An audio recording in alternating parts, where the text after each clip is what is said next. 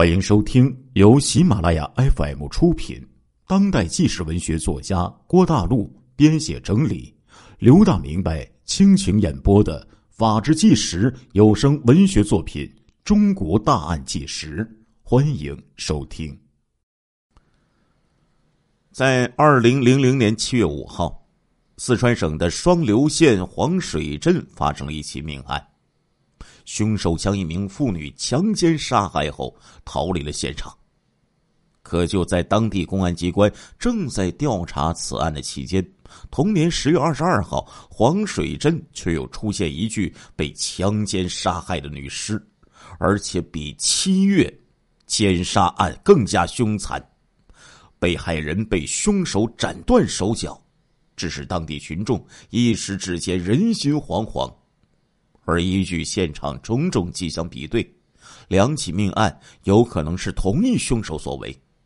尽管此案早已经被破多年，但是当打开当时的案件的卷宗，那一张张触目惊心的现场的照片，却仍然会让我们不寒而栗。受害人被人齐肩斩下双臂，被从大腿以及腿弯处分别斩下双腿。还有那两个紧闭双眼的受害人面部的照片，都无不在述说着这名变态色魔的恐怖。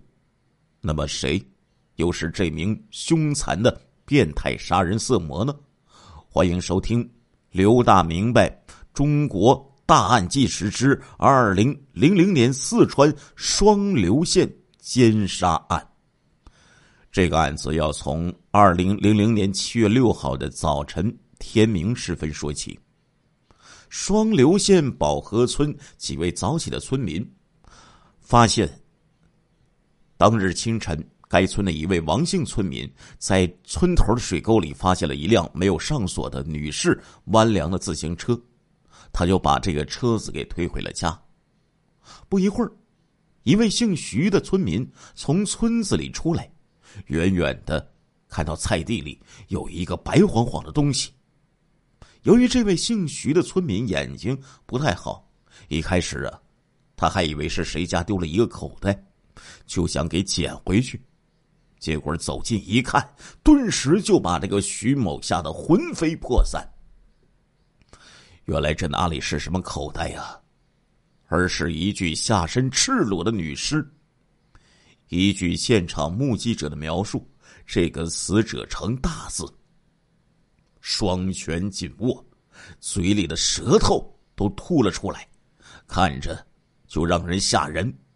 而且死者的阴部还被塞入了一些韭菜叶子。这个消息很快就传遍了村子，同样也传到了那位捡到自行车的王姓村民的耳朵里，吓得他赶紧把这个车子又推回到了之前的水沟。与此同时，双流县公安局刑警大队在接到村民报警之后，火速的赶往了现场。但是由于村民报警较晚，等到他们赶到现场时，围观的村民已经有四五百人，把整个现场围的是水泄不通，一切有助于案件侦破的线索全被破坏了。经赶到的警方现场勘查。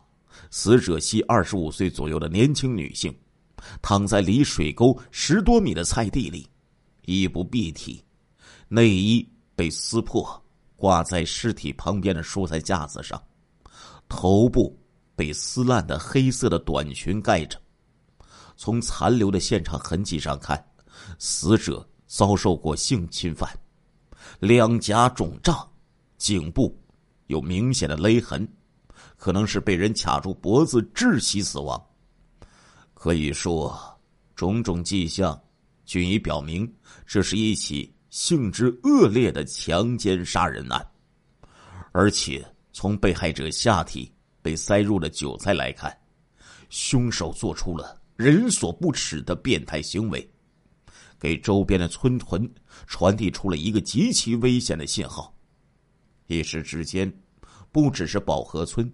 整个双流镇人心惶惶，村民们也改变了多年的生活习惯，晚出早归，到了夜里就必须结队，妇女也不敢外出了，给这个小山村蒙上了一层恐怖的阴影。针对这起影响恶劣的强奸杀人案，该县刑警大队迅速组成了七六专案组，全力侦破此案。而在当天走访之中，围观的村民也有人认出了受害者，死者的名字叫做谢润，住该镇力坝村某社。从倒在水沟里的自行车来看。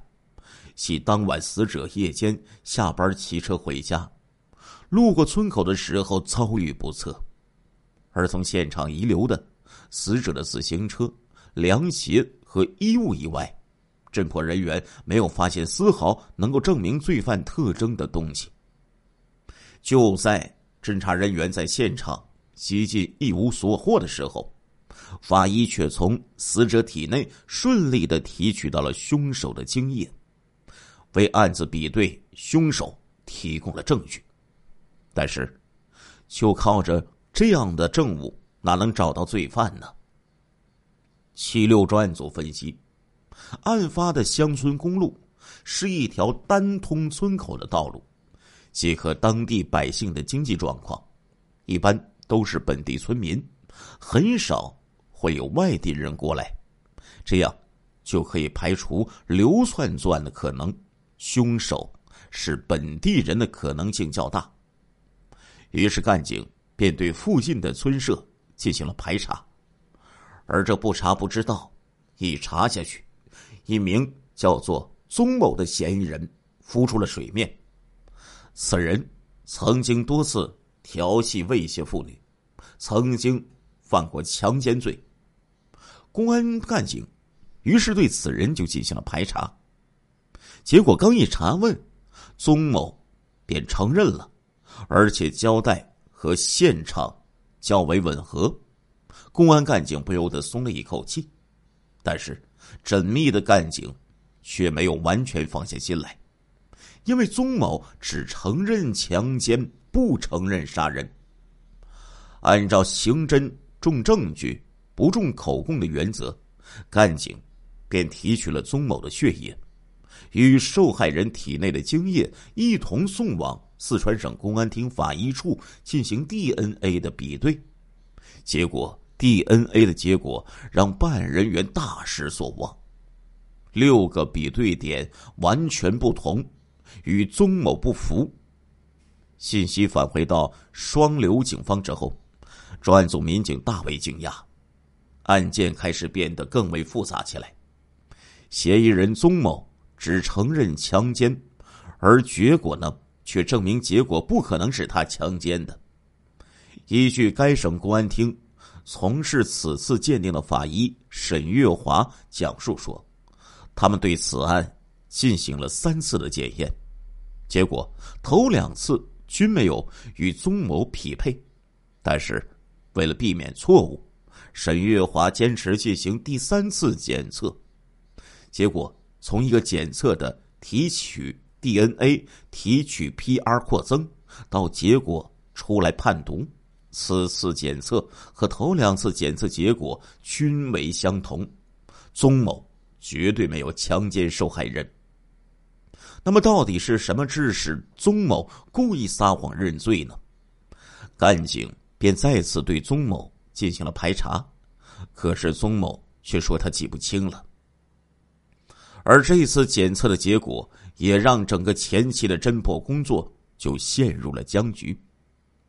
为了打开局面，七六专案组不得不再次扩大范围，进行了更为深入彻底的摸排调查。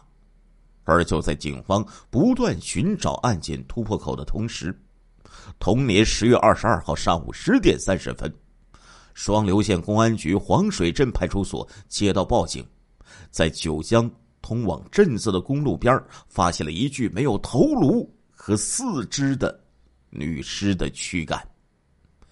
依据现场群众介绍，发现该女尸的躯干是一名路人，他看到路旁沟里有一个鼓鼓囊囊渗血的编织袋，便将这个编织袋从沟旁捞起，在路旁一倒，结果倒出来是一个没有四肢和头颅的女人的尸体。这一看，立马就将这个人吓得是魂飞魄散，马上便报了警。而事后，法医也从这个女士的躯干提取到了精斑，这一精斑为七六案与该案的合并埋下了伏笔。而就在警方处理完现场，回到派出所的时候，所里来了一名叫做周斌的年轻人。他说自己的妻子已经两天没有回家了。据周斌讲述，他的妻子姓杨，二十九岁。在当地的一个铝材厂里上班。十月二十号，杨某女在家里吃完晚饭，便去厂里上夜班，一去就再也没有音讯了。干警立即赶往该厂调查。据杨某女的同事讲，当天晚上厂里决定临时不加班了，杨某女便在晚上八点钟左右回家了。那么。杨某女的失踪会不会和当日上午的无头女尸案有关呢？为了进一步弄清楚真相，接警的民警便又赶到寻妻人周斌的家中调查。据他们的家人讲，两口子结婚以来感情一直不错，育有一个五岁的儿子，家庭生活很是美满。而杨某女也是一个典型的贤妻良母。绝不会无缘无故的离家出走，于是接警的干警不由得感觉这一代无名女尸很有可能就是杨某女。那么，她的头颅和四肢又在什么地方呢？于是，警方便在全县发出了协查通报。两天之后，昭安县胜利派出所接到报警，在胜利乡通往。黄甲乡的公路水沟内发现一个女性头颅、四肢和衣服，经亲属辨认和法医鉴定，死者正是失踪的杨某女。从铝材厂到杨某女的家不到几公里，当天晚上杨某女离开工厂之后，是不是准备回家呢？干警便沿着杨某女往回家的路线。仔细的去寻找，在场外不到五百米的地方，发现了一把手电筒和一个女士的外衣。经过杨某女的丈夫周斌辨认，这些正是他当天晚上交给杨某女的。干警便根据情况初步推断案发的经过。十月二十号当天，在得知不加夜班之后，杨某女。便决定返家，在她走出厂门之后不远，便遭到了袭击。凶手将杨某女强奸杀害后，又抛尸两地。这种残忍的手段，比上一起奸杀案更加令人发指。只是同镇的夜晚，开始弥漫着一股令人窒息的杀气。按照当地镇政府书记的话说。这个案子的发生，不仅给政府带来了压力，更给当地的百姓带来了恐慌，因为他们便强烈要求公安机关要迅速破案，还百姓一个安宁的环境。